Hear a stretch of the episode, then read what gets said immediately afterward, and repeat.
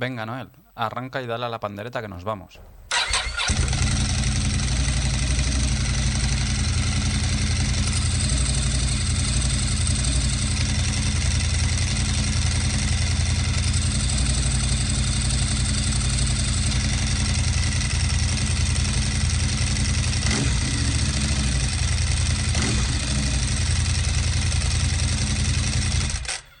Estás escuchando Embrague en Seco, el podcast para los que vamos en moto.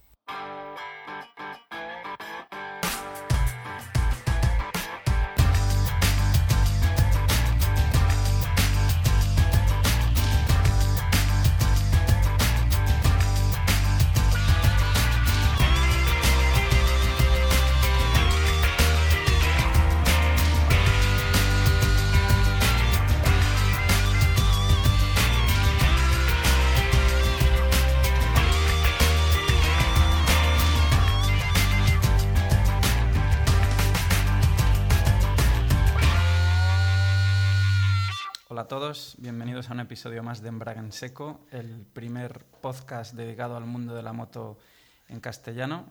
Estamos grabando el día, 17 de mayo de 2010. son casi las 12 del mediodía, hora poco habitual para nosotros, ¿no? Sí, más nocturnos. ¿no? Sí, solemos grabar en fin de semana, pero es que como siempre esta semana ha sido, ha, ha sido una locura. Ha estado cargada de novedades, ¿verdad? Sí, sí, la verdad que sí. Bueno, yo estoy aquí de chiripa, porque seguimos con lo del tema de la nube tóxica, lo del volcán. Ahora, según venía para, para aquí, para tu casa, lo estaba escuchando en la radio, que todavía colea el tema.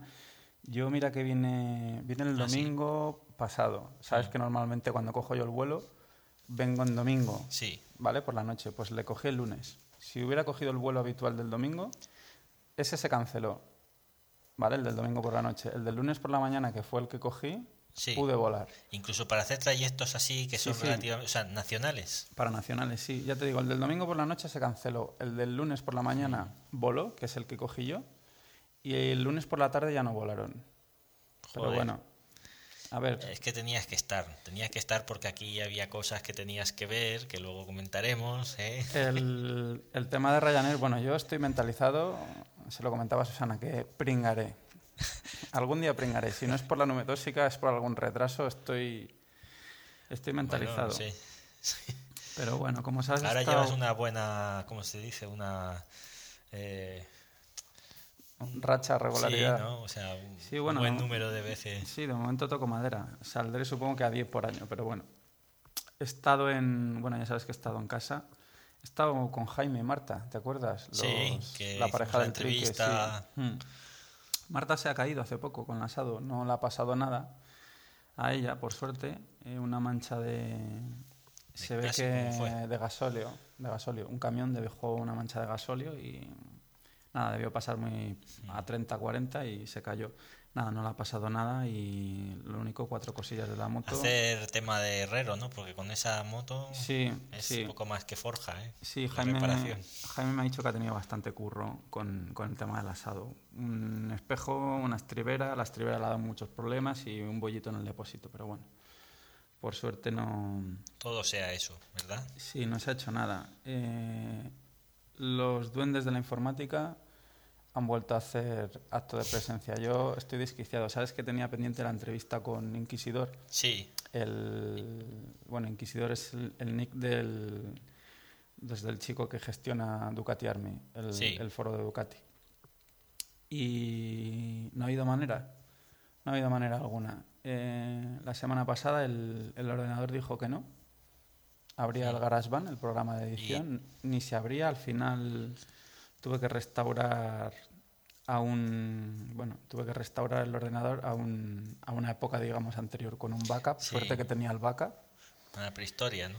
sí después el programa de el programa de grabación para hacer las entrevistas por Skype tampoco funcionaba pero en fin y tú también has tenido lo tuyo no porque Sí, creías que se te había roto la placa sí, base poco a poco ya ves que me voy, bueno, todavía no tengo cortinas aquí, pero ya ves que hay alguna luz más colgada y alguna cosilla hecha, o sea, voy poco a poco lo que el tiempo me permite acabando de instalarme mi nueva casa y, y con todo el movimiento y todas estas cosas o lo que sea, pues se ve que ha coincidido y una memoria de las cuatro me daba problemas hasta que lo he detectado y bueno, no podía casi ni arrancar el ordenador.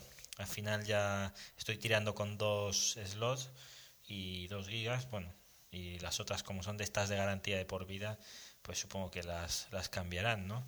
Pero sí, sí, son cosas que tampoco a veces puedes dedicarle mucho tiempo y te llevan entre una cosa y otra, acabas, acaba loco por lo que dices, porque tampoco puedes estar todo el día pegado, ¿no?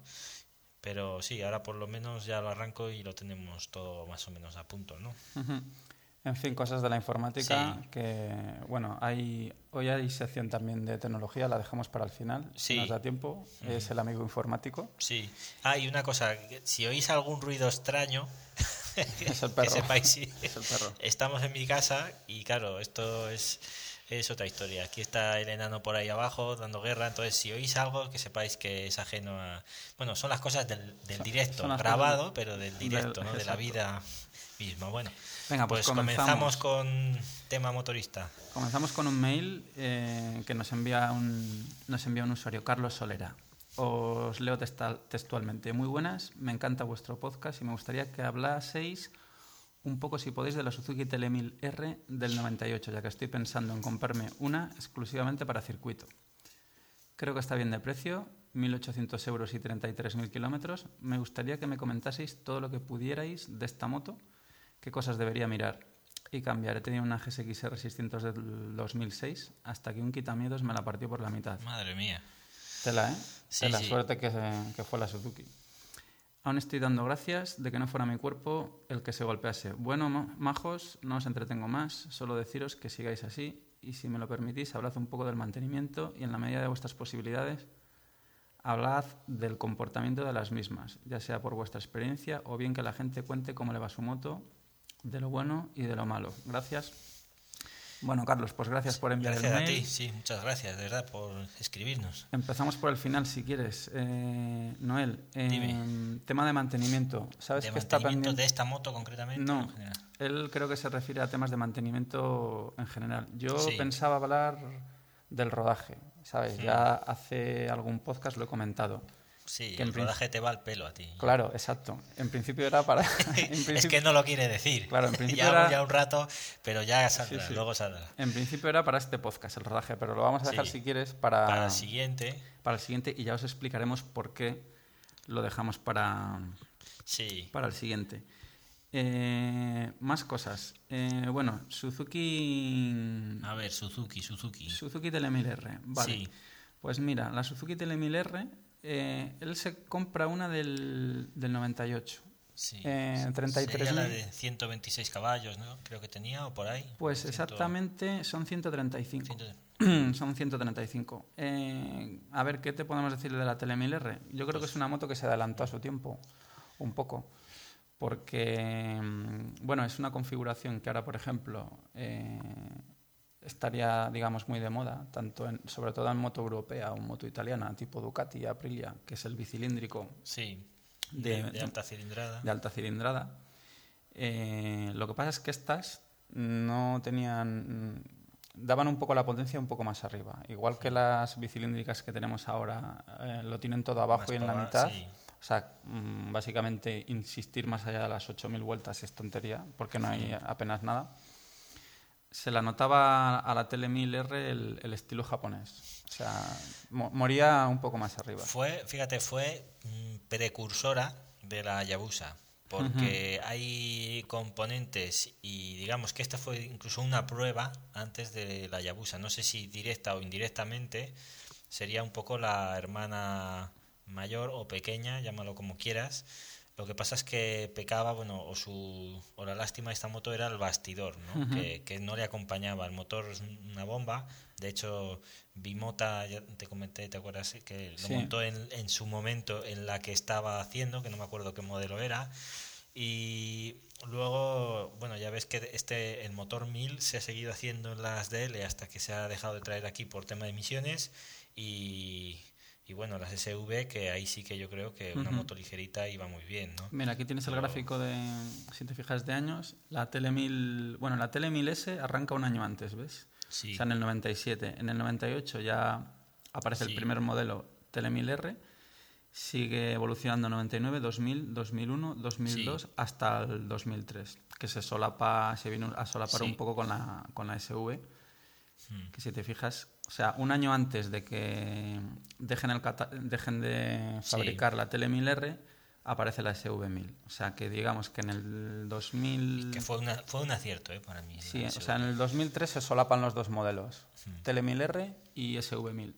Y a partir del 2004 solo queda SV1000.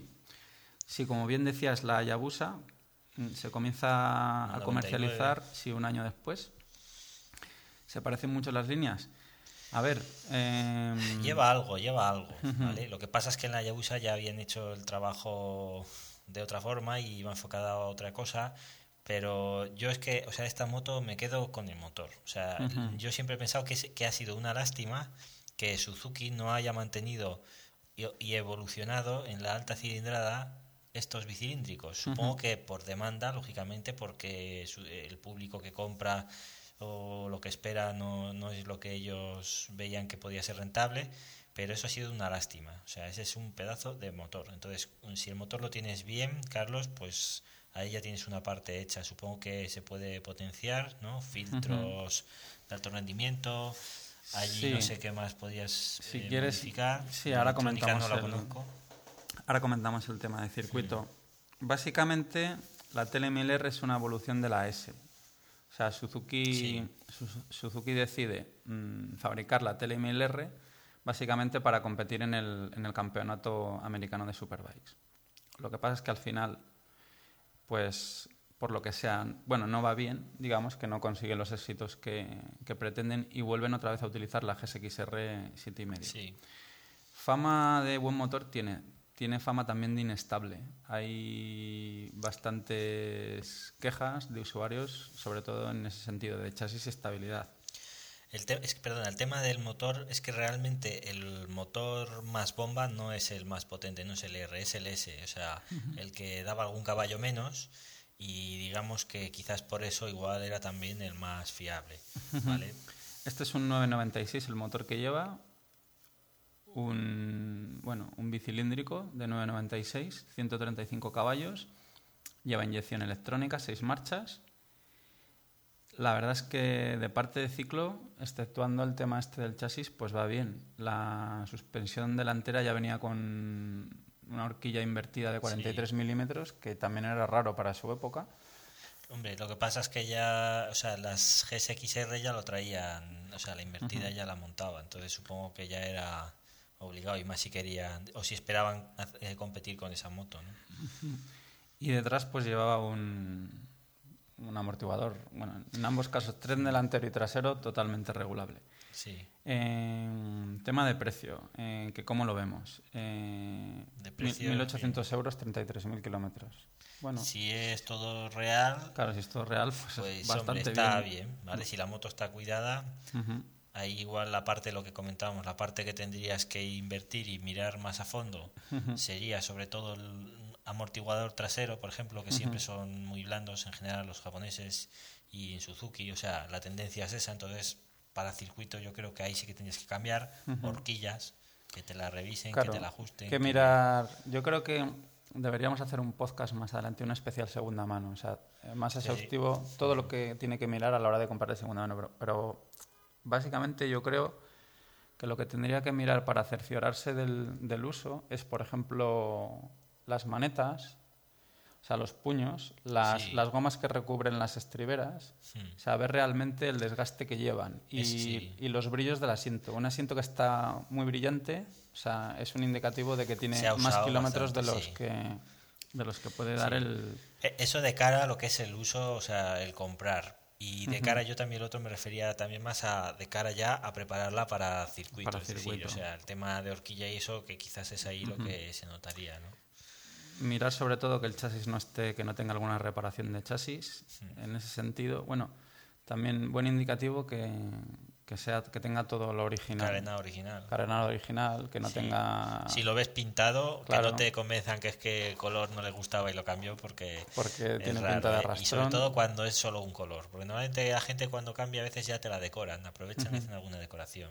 Pero cuando hay solo un color, Las suspensiones, bueno, en teoría con todo el tiempo, si la moto es del 89, no deberían andar muy bien. Ya no por uso, sino por No, tiempo, por porque el tiempo, aceite, por tiempo, sí. el aceite se degrada. En principio, en parado poca cosa se puede hacer.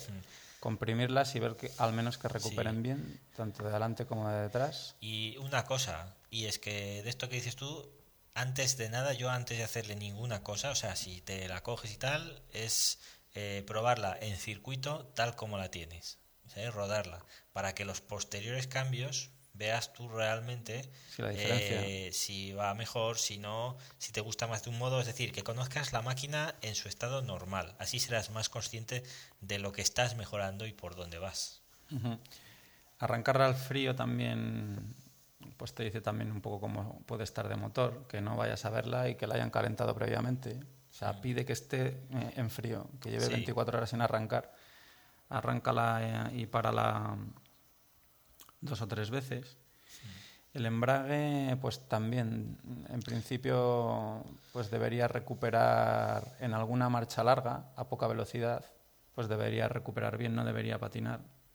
Pero bueno, yo creo que también quizás le interese pues llevarla a un mecánico, a un... Es que hacerle, es lo que dice, de precio está bien, pero es y más si aquí es para circuitos, para ir haciendo pequeñas inversiones, mejoras, que igual para la- llevar la moto por carreteras eh, las acabarías haciendo igual, solo que ahora las pondrás más técnicas. Entonces, yo creo que, bueno, es cuestión de ver qué presupuesto tienes Claro, y exacto. también un detalle es que si vas sumando, hostia, a veces puedes encontrar, por decir algo, una siete y medio del 2006 o 2005 o incluso menos, o, o hay R1 también, que por 4.000 euros, eh, depende de qué año las tienes. Entonces, si vas sumando, a veces puede que tengas otra máquina que venga ya bastante mejor equipada o incluso que el anterior usuario ya la tenga a punto en ciertas cosas y te salga mejor. Sí, Ahora, un poco si más, te sí. gusta, es una máquina única, entonces ahí entiendo yo que, que, claro, cuando una máquina te llama la atención por algo, pues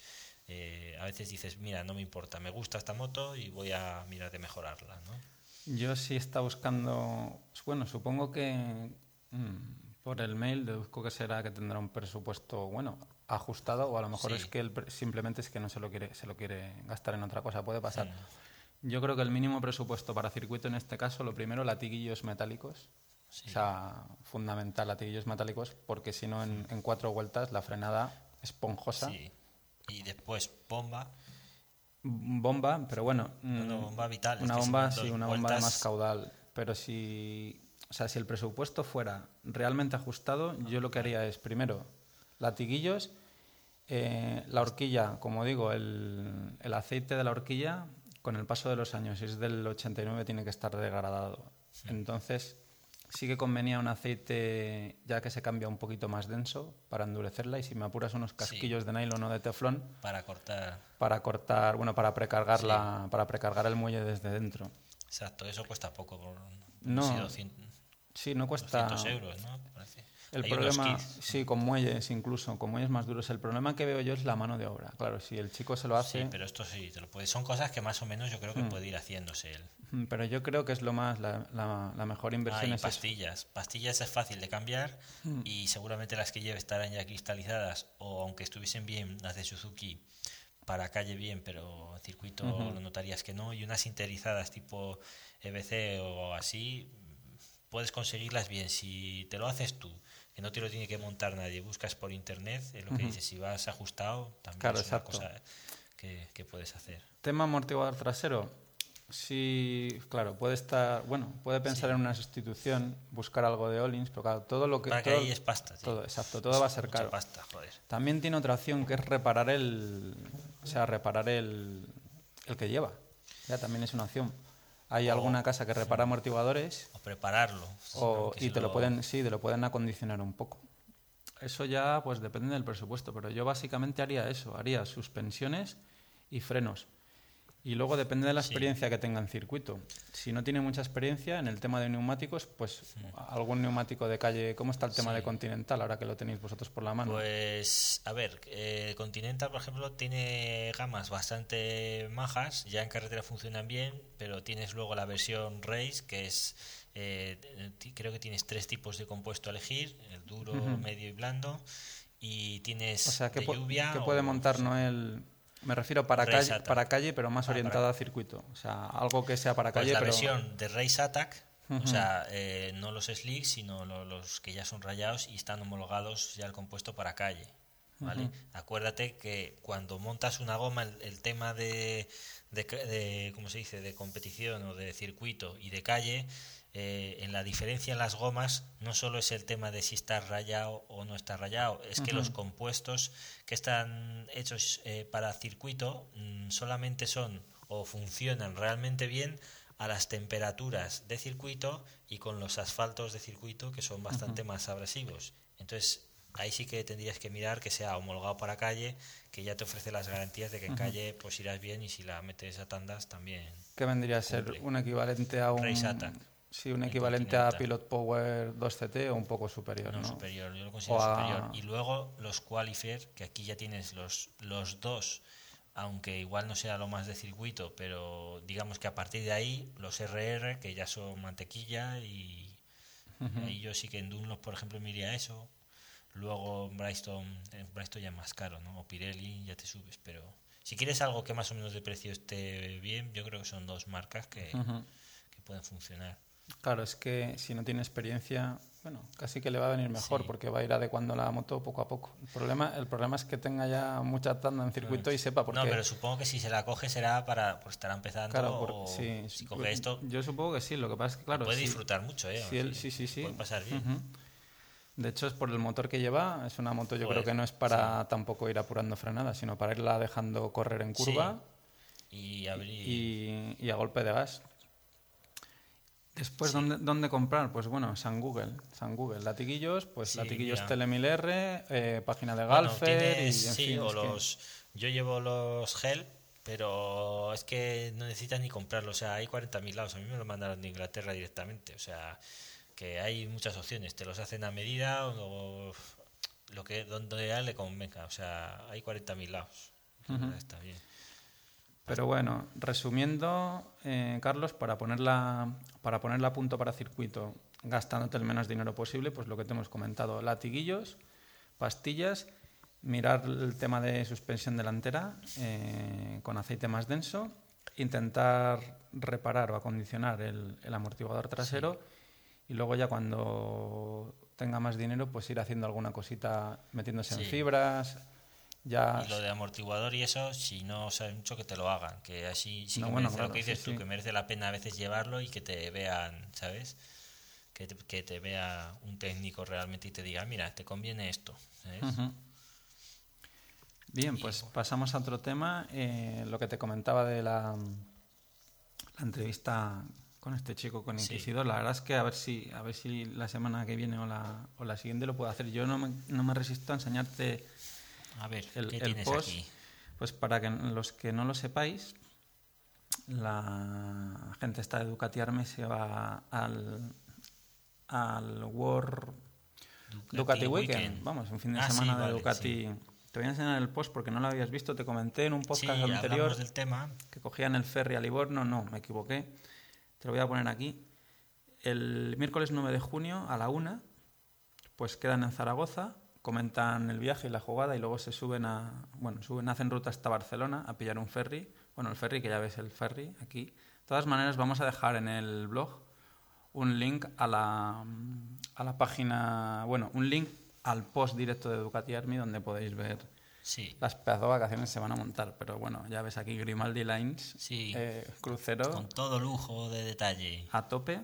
Sí. Con piscina a bordo y tal y tías y todo, les ponen todo. O sea, van a mesa puesta. Van, sí, sí, full. Llegan a Roma y, bueno, mm, dejan los trastos en el hotel, cenan en un restaurante cerca de la playa y... Fíjate qué pinta, ¿eh? Circuito. Sí, sí.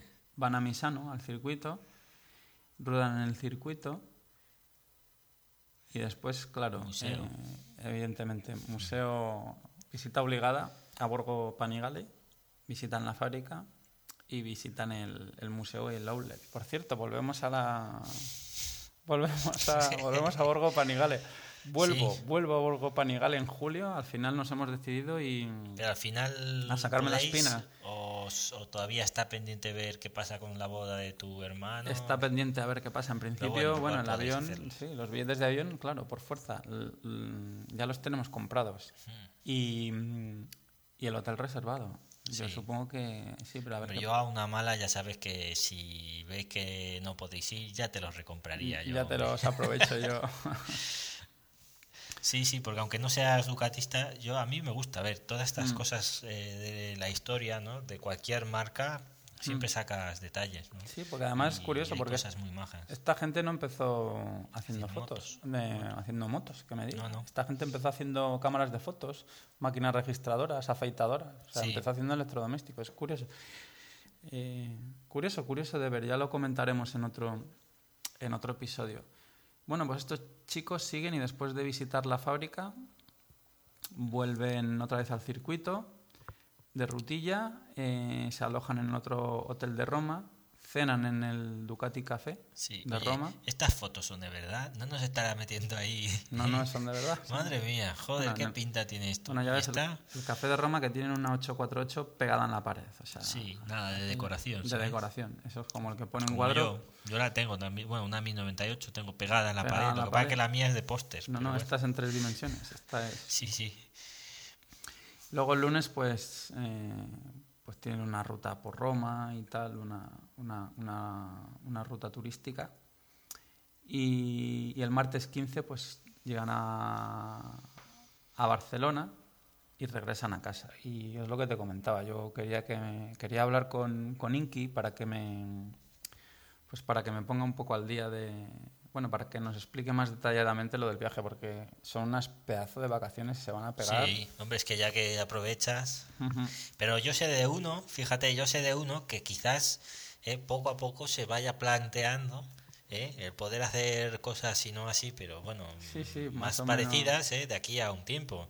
Tú, tú no sabrás de quién, de quién hablo y a qué me, a qué me refiero. Sí, ¿eh? sí. Suelta prenda, venga, suelta. Bueno, eh, suelto prenda y siguiente tema. Eh, adiós a la... es, es por mil monopuesto, monopuesto sí. bipuesto. Adiós total, ya se ha ido. Pues nada. eh, Cosas de la vida. Cosas de la vida, con todo el dolor de, de mi corazón. Pues he tenido que... No veas qué dolor. Qué dolor. Lo vi el otro día, el sábado, el viernes por la tarde. He tenido que vender la, la, la- la moto, la, la, la Sport 1000. Bueno, en fin, no, sí, la verdad es que, Noel, no, no te engaño, con todo el dolor de mi corazón. Yo, bueno, ya sabes Era que tu, ma- era tu moto. Era mi Al moto, principio sí, era sí. la moto que desde chaval me dijiste Sí, que ya Era una moto que, que siempre era la moto que, que había querido tener. querías. Lo que pasa es que, bueno, el problema, pues ya sabes, el tema de la, el tema de la homologación del acompañante para las dos plazas. Hicimos el, Sí, hicimos el apaño aquel del sí. el kit de, el De kit- estriberas. el kit de estriberas que, que además fue una pasada, súper bien hecho. Lo hizo, bueno, lo hizo Ángel, vuestro mecánico de Motosper de Y su padre, y su padre, padre. sí, entre Faria y Farias, ¿sabes? Y hay que reconocer que, que fue una obra de arte y la verdad es que en ese sentido contento, muy bien hecho. El problema, ya te digo, venía a efectos de pues, homologación, muchas trabas para... Bueno, trabas no, a ver, pagando Es San Pedro canta. o sea, trámites, sí, o ah. sea, homologarlo se puede homologar, pero mientras tanto, pues claro, el problema que teníamos era el seguro, ¿no? El seguro si- Exacto. Si, tienes mala suerte y tienes no un te accidente, cubre porque claro, no el de atrás no... Exacto, el de atrás no...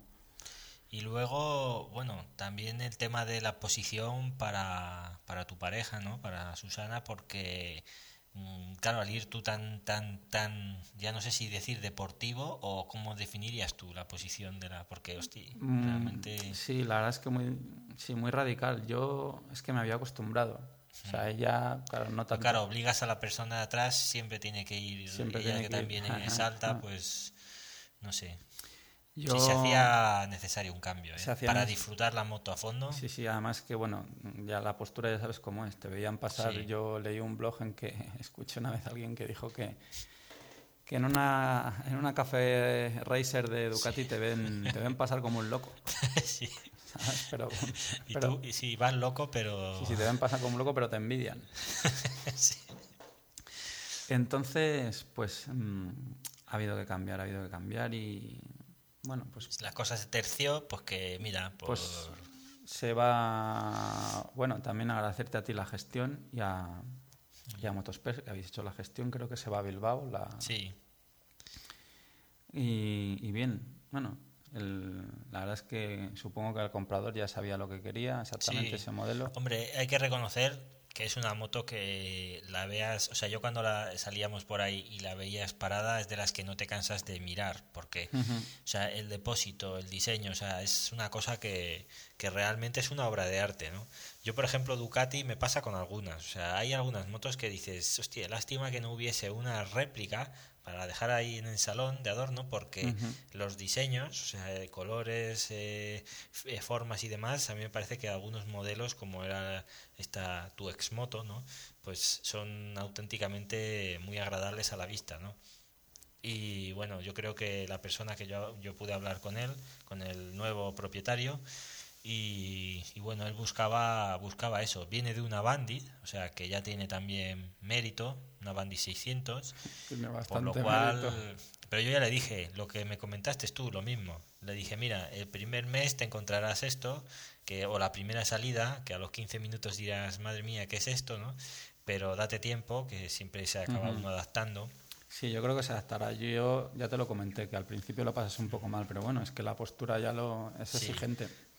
Una vez que te acostumbras, Tienes una, un- una máquina que Tienes es una máquina, sí, sí. sonido, prestaciones, todo. O sea, es una máquina de estas que de colección. Sí, de colección porque ya no, bueno, ya no se puede, ya no se puede comprar desde el año pasado. Las pocas unidades que quedaban, solo queda en el catálogo de Sport Clásicas la GT1000 Sí. y, y creo que el año que viene eh, tampoco que va a salir a sí, producción. la- no, no, se las pulirán. O sea que lo que quede ya de aquí a Navidad, supongo, y, y, Sí. y- y poca cosa más.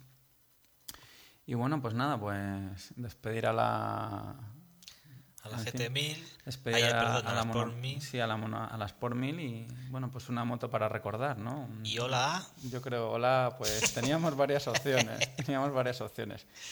En- bueno, se barajó hasta el tema custom, que eso fue, Joder, que fue sí, un mal se sueño, lo- fue un mal bueno, sueño, ¿no? Sí, se lo miré de quitar de la, de la mente. Además, te di la posibilidad de probarlas si querías para que viese realmente que las custom y que me y bueno yo creo que nadie se ofenderá si lo digo son motos para paseo o sea para paseo o rutas de otro modo pero no son para hacer curvas ¿no?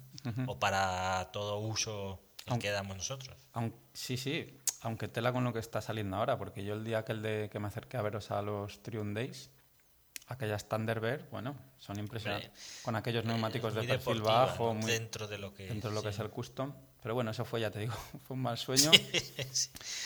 La Sí, cosa estaba en la cosa estaba en, bueno, no salir de Ducati porque ya Sí, bueno, habías barajado también Triumph, pero tenías, me parece, según dijiste, si estaban las Bonneville o sí, estaban las Bonneville debe- ya pasando a, bueno, era un paso atrás en ese caso. En sí, era.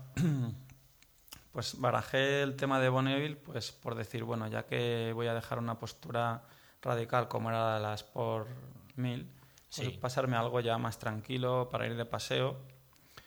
Lo que pasa es que, claro, la Bonneville, pues es, eso, una moto de paseo. es un pedazo de moto, porque yo es que es- sería mi tercera moto. Claro, o sea, ahí segunda, dado. o-.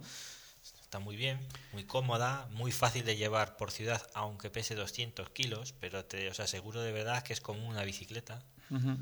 Lo que pasa es que es eso, la veía más como una moto de paseo. No necesitaba más algo, digamos, para hacer lo que estaba haciendo hasta ahora. Sí. Era ruta corta, ruta mucha curva de montaña, pero con Y pasajero, luego opción de... opción de pasajero y a lo mejor opción de bueno de tirar un poquito, hacer un poquito más ruta Exacto. larga. Las nuevas 800 de Ducati también estaban en el punto de mira, Sí. la, y la Monster, Y la Monster que no- nueva. Lo que pasa bueno, es que la Monster, eh, tú ya tuviste una, Claro. una sie- 696 y aunque en la nueva ya hablamos de ella y ya os dijimos que yo creo que es una opción buena todo Sí, uso, bastante mejorada eh, pero claro, en vuestro caso os encontraríais lo mismo, que no le puedes dar un uso de ruta. de root. Y yo creo que el enfoque, según vas diciendo tú y eso, era eso, hacer un poco, poder hacer lo que ya estabas haciendo y además algo más, ir más allá, ¿no? La, mm, la hiper, bueno, pues sí que cuadraba más. Lo que pasa es que también se quedaba, yo creo, un poco limitada en el tema ruta, más Sí. que nada por la capacidad de depósito. Sí, Entonces la opción, bueno, pues era, era, como digo yo, porque yo sigo pensando que lo que me he comprado es una hiper. sí. Es una hipermotor con Pero más capacidad de depósito Y con un asiento... y con un asiento un poco más cómodo. Si a eso le sumas el motor de aire, pues te Sí. queda Multistrada 1100 S, ni más ni menos. La- S. con su sol y su carbono, me su cago en la leche. sí, sí. Pata La- negra. Sí, sí, yo creo que, que es lo que te digo. Sí. Yo, a ver, ¿te acuerdas que te comenté que tú a la Multistrada, a la de aire, sabes que lleva el depósito, baja un poco, o sea, si tirases una línea horizontal, si vieses la moto agachado desde el Exacto. horizontal, tú tienes la línea del depósito, la línea de la parte de arriba, baja un poco hacia el asiento del conductor, del piloto, y luego vuelve a subir hacia el copiloto. Si tú ese rebaje No lo hace. no lo haces, es decir, tiras una línea desde el depósito hasta el asiento del copiloto, te sale una una- hipermota. Sí. O sea, es que yo Sí, no, es la, eres el primero, ya te lo dije, que, que hacía esta apreciación, pero supongo que algo habrá detrás. Es decir, cuando, cuando se propusieron hacer la hipermotor, normalmente las marcas siempre aprovechan bastidores, chasis o, o ideas o lo que sea de, de lo que ya tienen, o para, al menos para basarse, y yo creo que es muy posible que tomasen la multiestrada como referencia de cara a la, a la, a la hipermota, porque aparte, si ves, la multiestrada también es una moto que la sacan también por pistas, ¿eh? que es flipante, pero bueno, es lo que, o sea, también lo hacen, ¿no? Y el enfoque es lo que dices tú, ¿no? Un poco menos de depósito, la posición vale para todo y, Hmm. y ya tienes la hipermota. ya te digo que, que yo voy con esa mentalidad. Yo voy pensando que, que lo que llevaré es una hipermotor con más capacidad de depósito y con posibilidad de hacer ruta Hmm. o viaje. Sí. Y bueno, la moto ya está Ya está aquí. Ya está aquí. O sea, Ha sido muy rápido, la verdad, más de lo que yo me habría imaginado. Y en menos de dos semanas ya tenías una de camino a su nuevo pro- propietario y la otra casi en casa. O sea, Supongo esta que- semana la acaban de montar. será cuestión de días y Sí. bueno, pues ya, ya os contaremos Sí, a ver qué exacto. tal va. Yo estoy muy contento, lo digo públicamente, ¿eh? de que tengas esta moto, que más que nada porque realmente, eh, bueno, en el tiempo que llevo atendiendo gente y viendo, pues bueno, la vida de las personas eh, unidas al tema de las motos, sí que me doy cuenta que es realmente muy interesante mm, poder tener una moto que te satisfaga la mayor parte de- del uso que vas a hacer. Entonces, yo creo que en tu caso, incluso verás que tienes una máquina aún algo más racing, que podrás hacer aún más curvas, pero te da la posibilidad, eh, también si quieres ir tranquilo, evidentemente, que lo puedas hacer con una posición descansada y hacer ruta, porque ahí yo creo que el- los viajes estos de, mil kilómetros en un día o de dos mil en tres o de lo que sea o cuatro o una semana seguida, o sea, estas rutas eh, se disfrutan mucho y ahora tienes una moto que podrás, eh, sin perder lo que tenías en cuanto a motor, al contrario, ¿no? Ganando un poquito incluso, ¿no? En par y demás, con unas suspensiones, unas horquillas que es lo máximo, ¿no? Eh, y encima una buena posición, yo creo que, que es, es, es muy acertado, ¿no? Me parece. Sí, la verdad es que el tema de ruta larga es lo que te he dicho, ¿no? El no nunca he hecho ruta larga. No pero es, claro, teniendo es toda una experiencia, tío. Es te- toda una experiencia. Teniendo esta moto, pues es lo que la comentaba Susana. Digo, hombre, Susana, digo, digo no, no hemos hecho nu- nunca ruta larga, digo, pero evidentemente teniendo esta moto, digo, alguna va a caer. Mm, Hombre, y tanto. Y ya verás que es que aparte, yo creo que es, o sea, es un, las rutas así, estas rutas que comienzas y venga a hacer kilómetros y kilómetros, es donde llegas al punto en el que empiezas a intimar más con la moto y a conocerla de verdad. Y bueno aparte es que joder es para mí es el espíritu. El espíritu de la moto la ruta larga no al margen de lo de los circuitos todas estas cosas que puede gustarte más o menos a mí es eso hacer rutas largas. Claro por eso el tema del rodaje pues ya que me va a tocar volver a hacer el rodaje pues lo quería dejar para el para el siguiente podcast. El tema del rodaje y el tema de lo del el programa que nos pasó este chico Vato el programa para el iPhone pues también, aprovechando que la moto que la moto es nueva, pues haré lo del fuel trip este desde, desde el principio. Y ya nos comentarás también las modificaciones pequeñas que ya tienes ahí pensadas y detalles y pormenores. Sí, mm, la verdad es que muy poca, ahora por temas económicos muy poca cosa. Quizás un, un guardabarros trasero de carbono que he visto que no lleva no lleva protección. Pero vamos, más que nada no por el tema estético, sino por el tema, ya lo hice en las por mil, por el tema de no manchar, de porque proteger un poco la zona. La zona del amortiguador trasero, la parte de los cárteres del motor se enguarra bastante y, y ya digo que no es tema estético, es tema más que nada porque esté la. Sí, son. Es que a veces, yo por ejemplo me pasó con la moto mía y es que empiezas a invertir a veces más en los detalles que te van a hacer el día a día de la moto más llevadero. Eh, a veces chorradas. Yo, por ejemplo, le puse una, un protector del radiador, una rejilla, que para esta moto no había más que en Estados Unidos en un solo tío. Busqué por todas partes, pues al final se lo compré a este y a veces dices, vale, esto no lo ve nadie, no lo eso, pero bueno, mira, si haces ruta larga y no sé qué, a mí en ese caso me, pareció que era interesante, como otros detalles, que a veces yo creo que son los que también ah, empiezas a, a, sentirte eso, más a gusto con la máquina y, y más afín a ti, ¿no? Bien, pues también la prueba de que teníamos pendiente de Ayabusa eh, ah, es por mil, pues habrá que posponerla. Sí, eh, habrá que. Pensábamos. ¿Qué le vamos a hacer? Pensábamos mm, cambiarnos las motos en una ruta habitual, que los dos tuviéramos un poco por la mano y luego, en, claro, comentarlo en el podcast, ¿no? Comentar, Noel, cómo va la Ayabusa en, pues en todo un poco, en lo tocante a, a suspensiones, a postura, a frenos, sensaciones. Y luego comentar yo, pues como como novato en ese sentido, porque nunca he cogido una. Supongo que, bueno, pues si no te importa será prueba sí. Hayabusa multistrada. Exacto, sí. Y ya comentaremos el tema. Vamos a pasar a otra cosa. Bueno, pasamos al tema de tecnología. Sí. Y con el tema de tecnología damos por acabado el cuarto podcast. Más sí, porque a lo tonto, a lo tonto se nos llena. Sí, se nos llena y además que yo tengo que volver y luego tengo que trabajar. De verdad, es que lo del tiempo es increíble. Yo no tengo me, falta, me faltan días, ¿eh? Me faltan días y me faltan días a la semana y, horas. El tema, de, el tema de tecnología quiero aprovechar para bueno, hablar del tema famoso del amigo informático. Ese que, ah, ese que tiene todo, bueno, del amigo o del primo. Que todo el mundo te todo el mundo tiene un amigo informático que te soluciona la, la papeleta. Y aprovechar para pues para poner un, bueno, para recomendar un, un blog que, que, hace tutoriales de, de programas, ¿no? Para, para, manejar el tema de informática y un sistema operativo. En este caso, bueno, eh, es para sistema Mac, para sistema Macintosh. El tema del amigo informático. Yo te quería preguntar, Noel, ¿cuántas veces te han dicho lo de arréglame el ordenador o no me funciona el internet?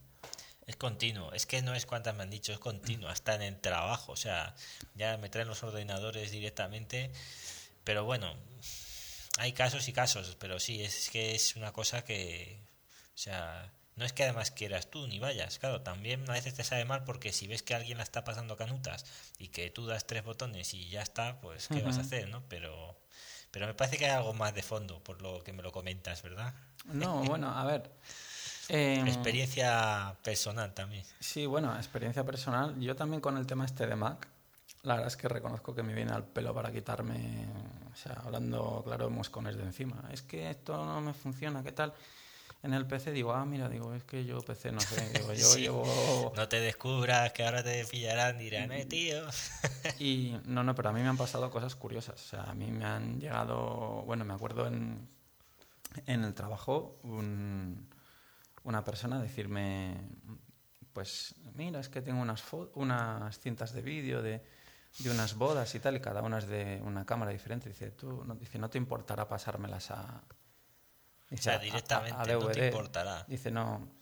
Y yo pensando, bueno, había una capturadora por casa, digo, bueno, si es... total, les dará al, importarlas, digo, no.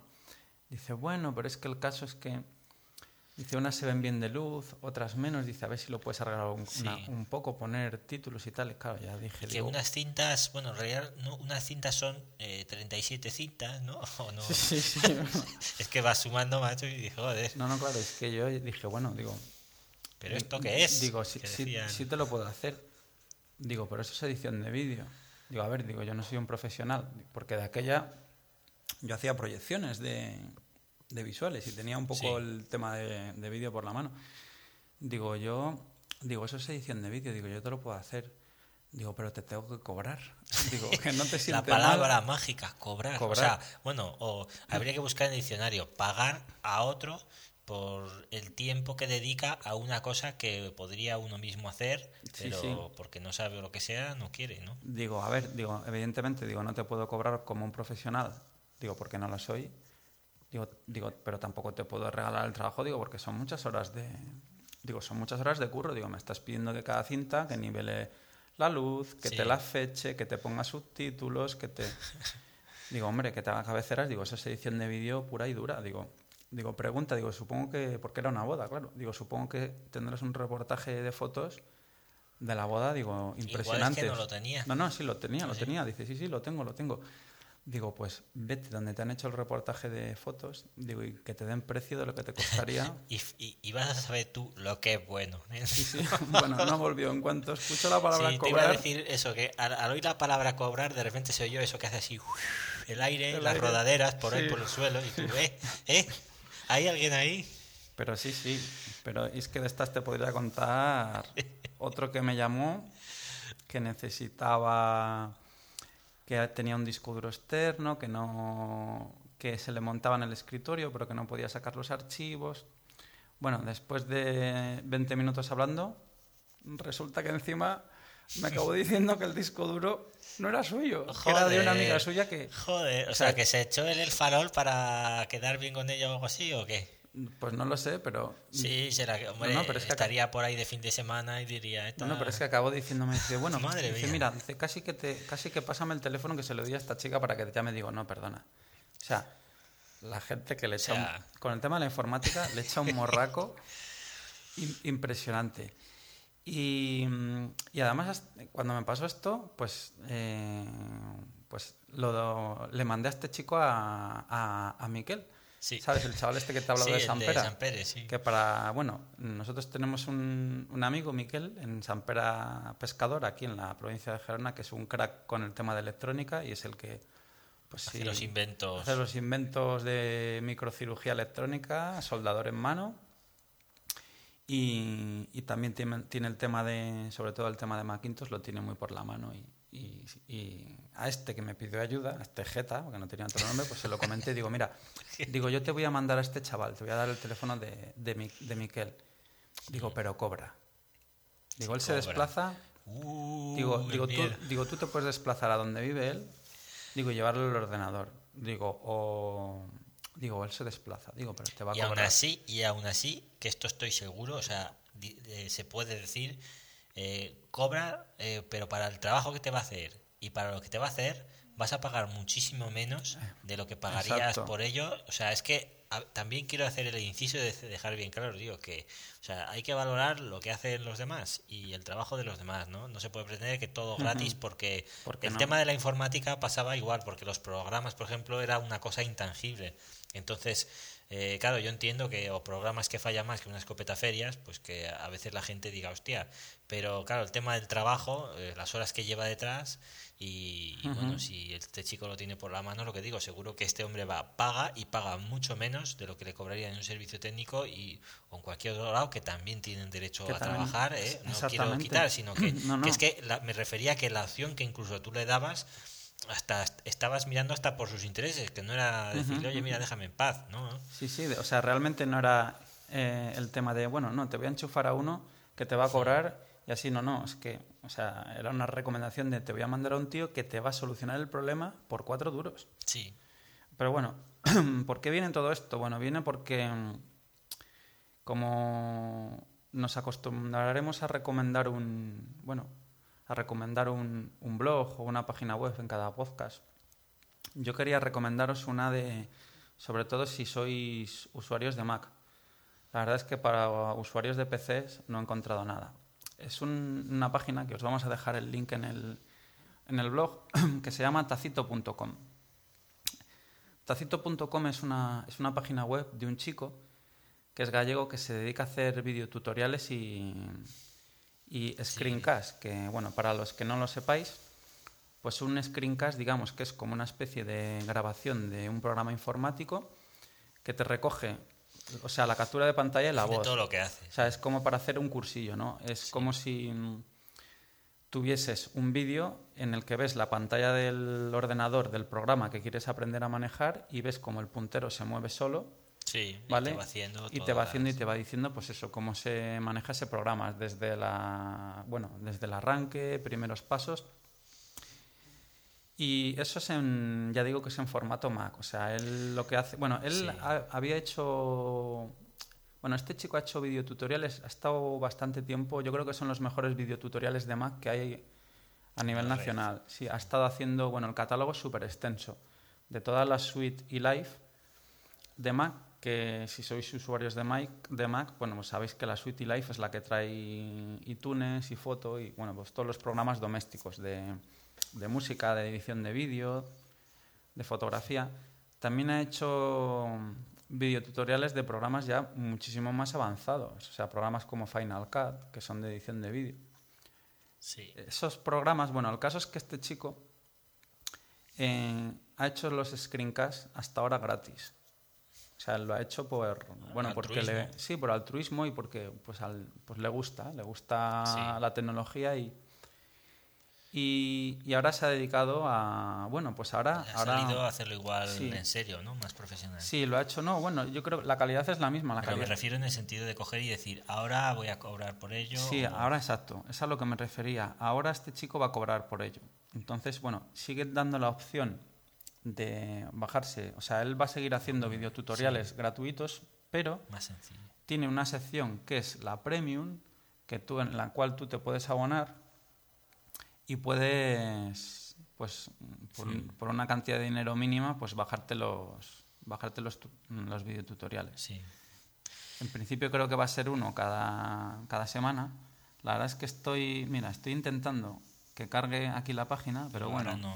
Pero ahora no entra. O sea, ahora el internet nos está jugando más que nada. Bueno, mi- mi- mientras tanto, digo yo una cosa que para PC eh, la opción es coger en el Google y pones tutorial, el asunto que te interesa, Flash, por ejemplo, y ya está. O sea, es que no necesitas una página porque en el caso hay que entender que Mac necesita o requiere un poco de, de este tipo de acciones, ¿no? Pero de, de PC pues hay 40.000, entonces eh, no mencionamos ninguna porque es muy sencillo encontrar tutoriales de, de lo que quieras. Yo mismo hice hace años lo que dices tú porque hay programas capturadores muy buenos y, y bueno, antes se hacía también en AVI y en otros formatos, pero ahora con el flash tan extendido pues es el que sale realmente mejor, ¿no?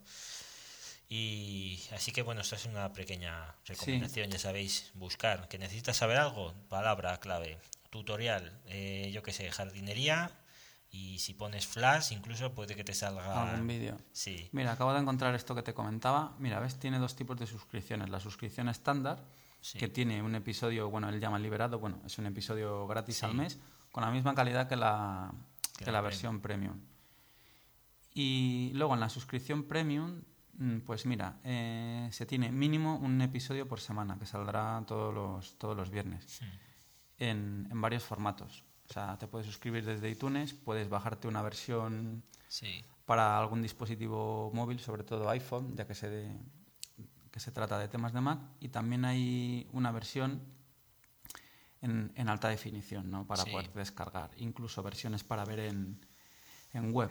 sí. Los precios, pues tienes suscripciones de seis meses de duración y de un año.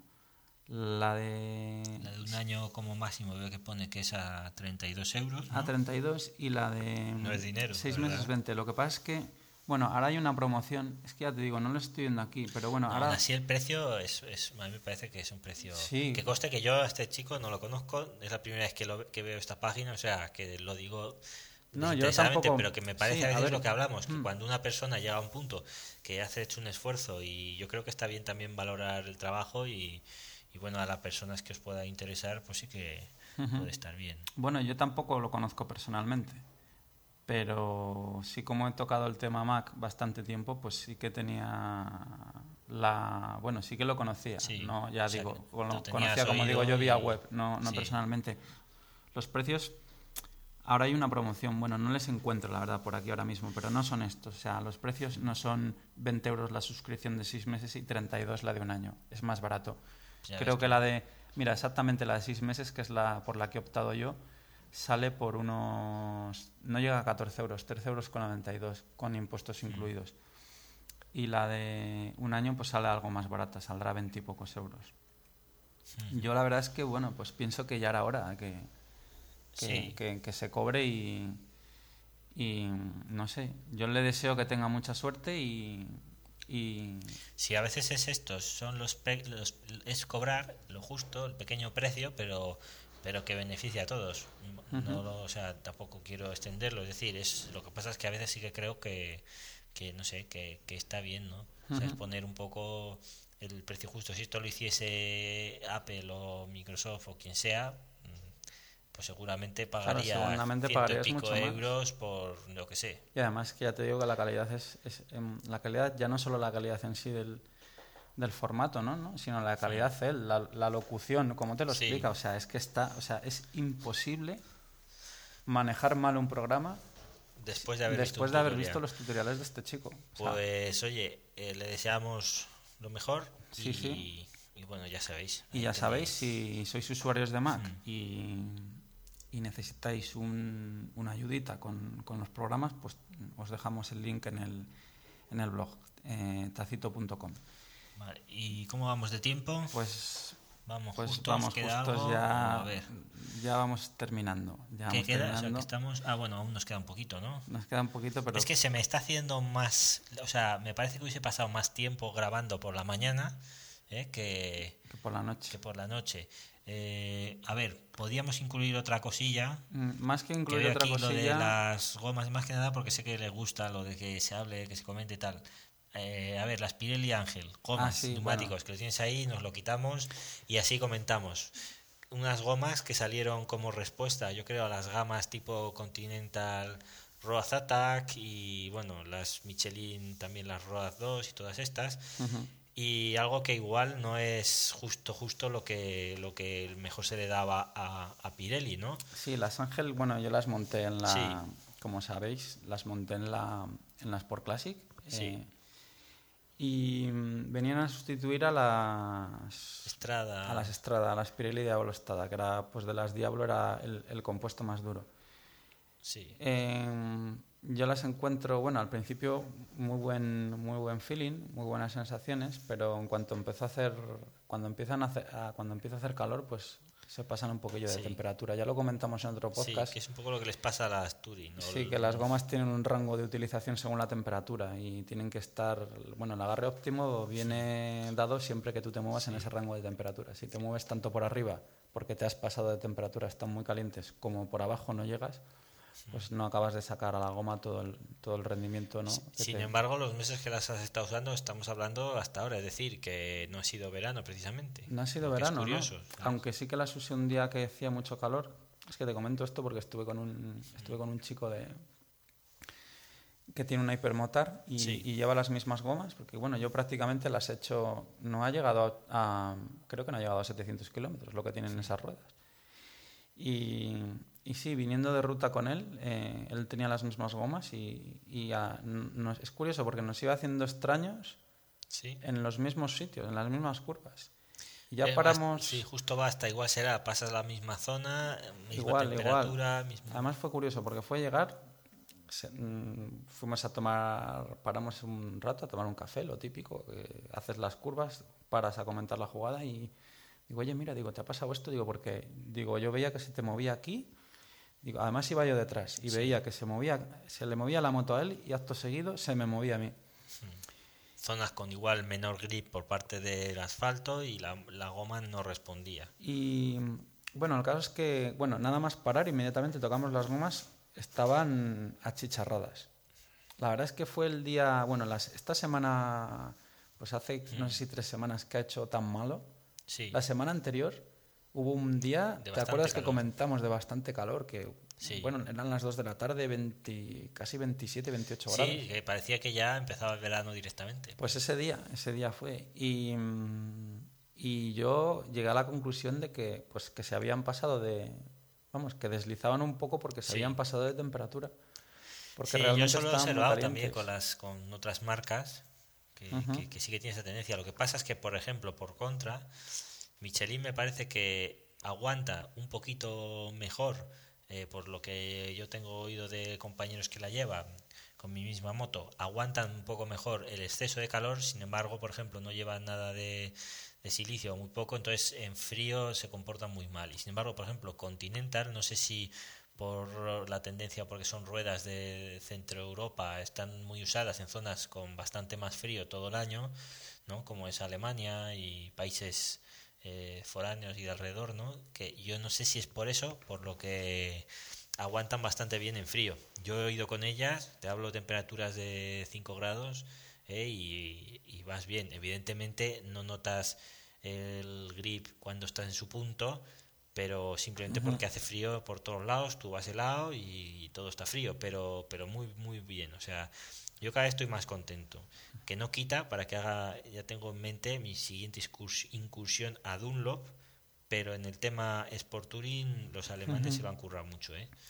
La verdad es que yo en el caso de Las Ángel, pues comentar que mucho agarre, noté. Claro, eh, el agarre que tienen es, mm, mm, digamos, en los primeros kilómetros. O sea, ¿Has notado un- entonces una degradación en tan poco tiempo? no es que, O, no, es que ¿cómo haya... lo no, dirías? no me refiero a, a kilómetros que tenga la rueda acumulados, sino a, los primeros, a las primeras horas fun- de funcionamiento de la moto. O sea, yo creo que es una rueda que agarra muy bien en frío. O sea, coge la temperatura donde funciona bien muy rápido y, y las veo más para...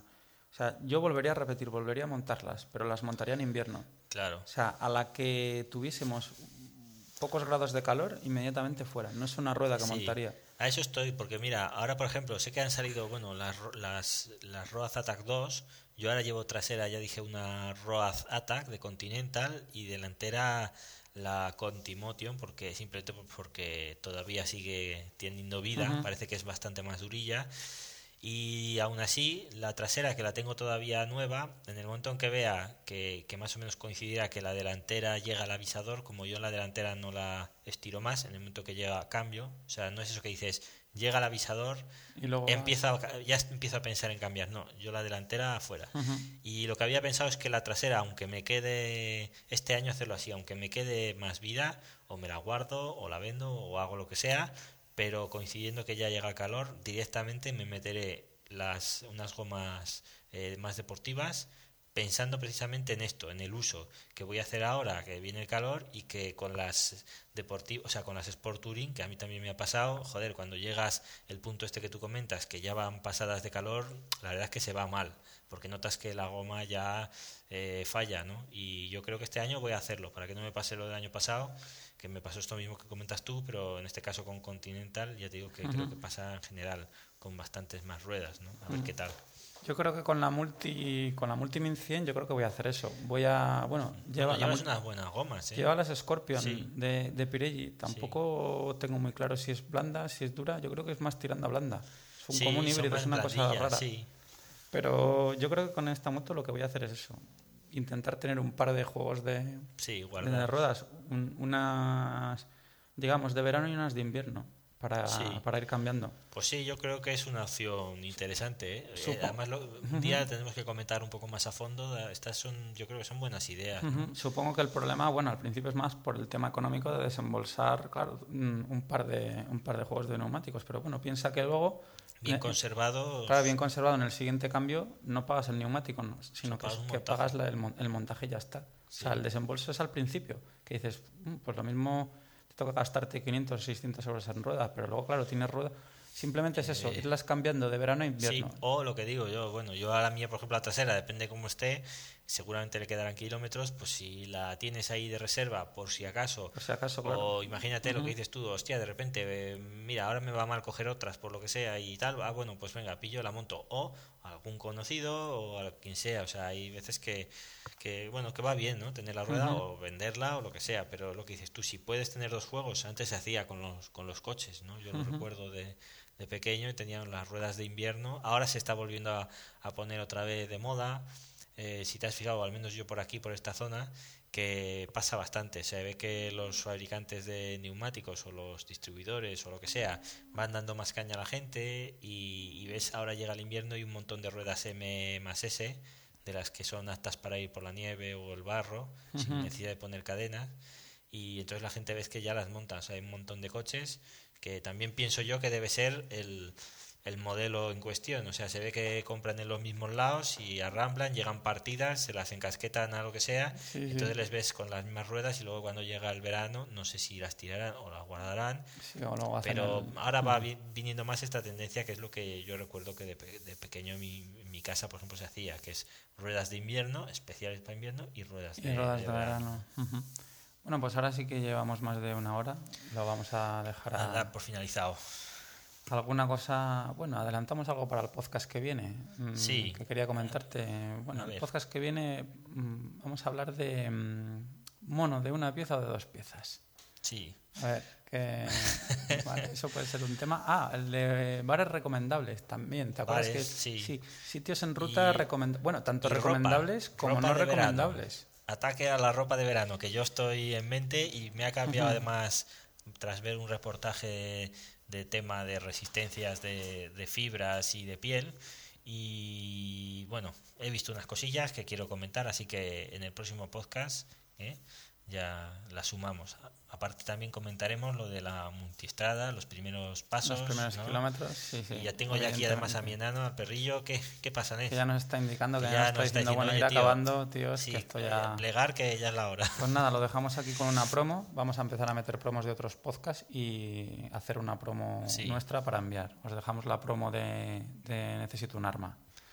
y, y nada, pues con esta promo os dejamos, sí, nos despedimos y os emplazamos al siguiente episodio número 5. Ya sabéis que para cualquier duda, eh, cualquier cosa que tengáis o que queréis que salga en el podcast, os dejamos el correo. Sí, el correo es info arroba embraguenseco.com que lo crearé en breve, o sea, ya. Y luego está el, correo de Gmail, que es embragenseco con dos es embragenseco arroba gmail.com y el blog embragenseco.com. Así pues, nos vemos en el próximo podcast. Un saludo a todos y buena ruta. Venga, nos vemos.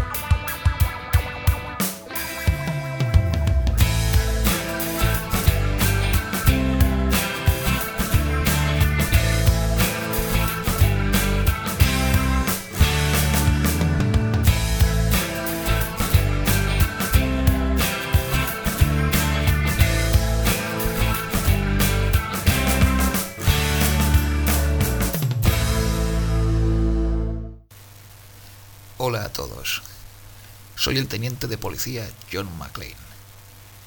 Y en mis noches de patrulla me gusta oír el podcast de Necesito un arma.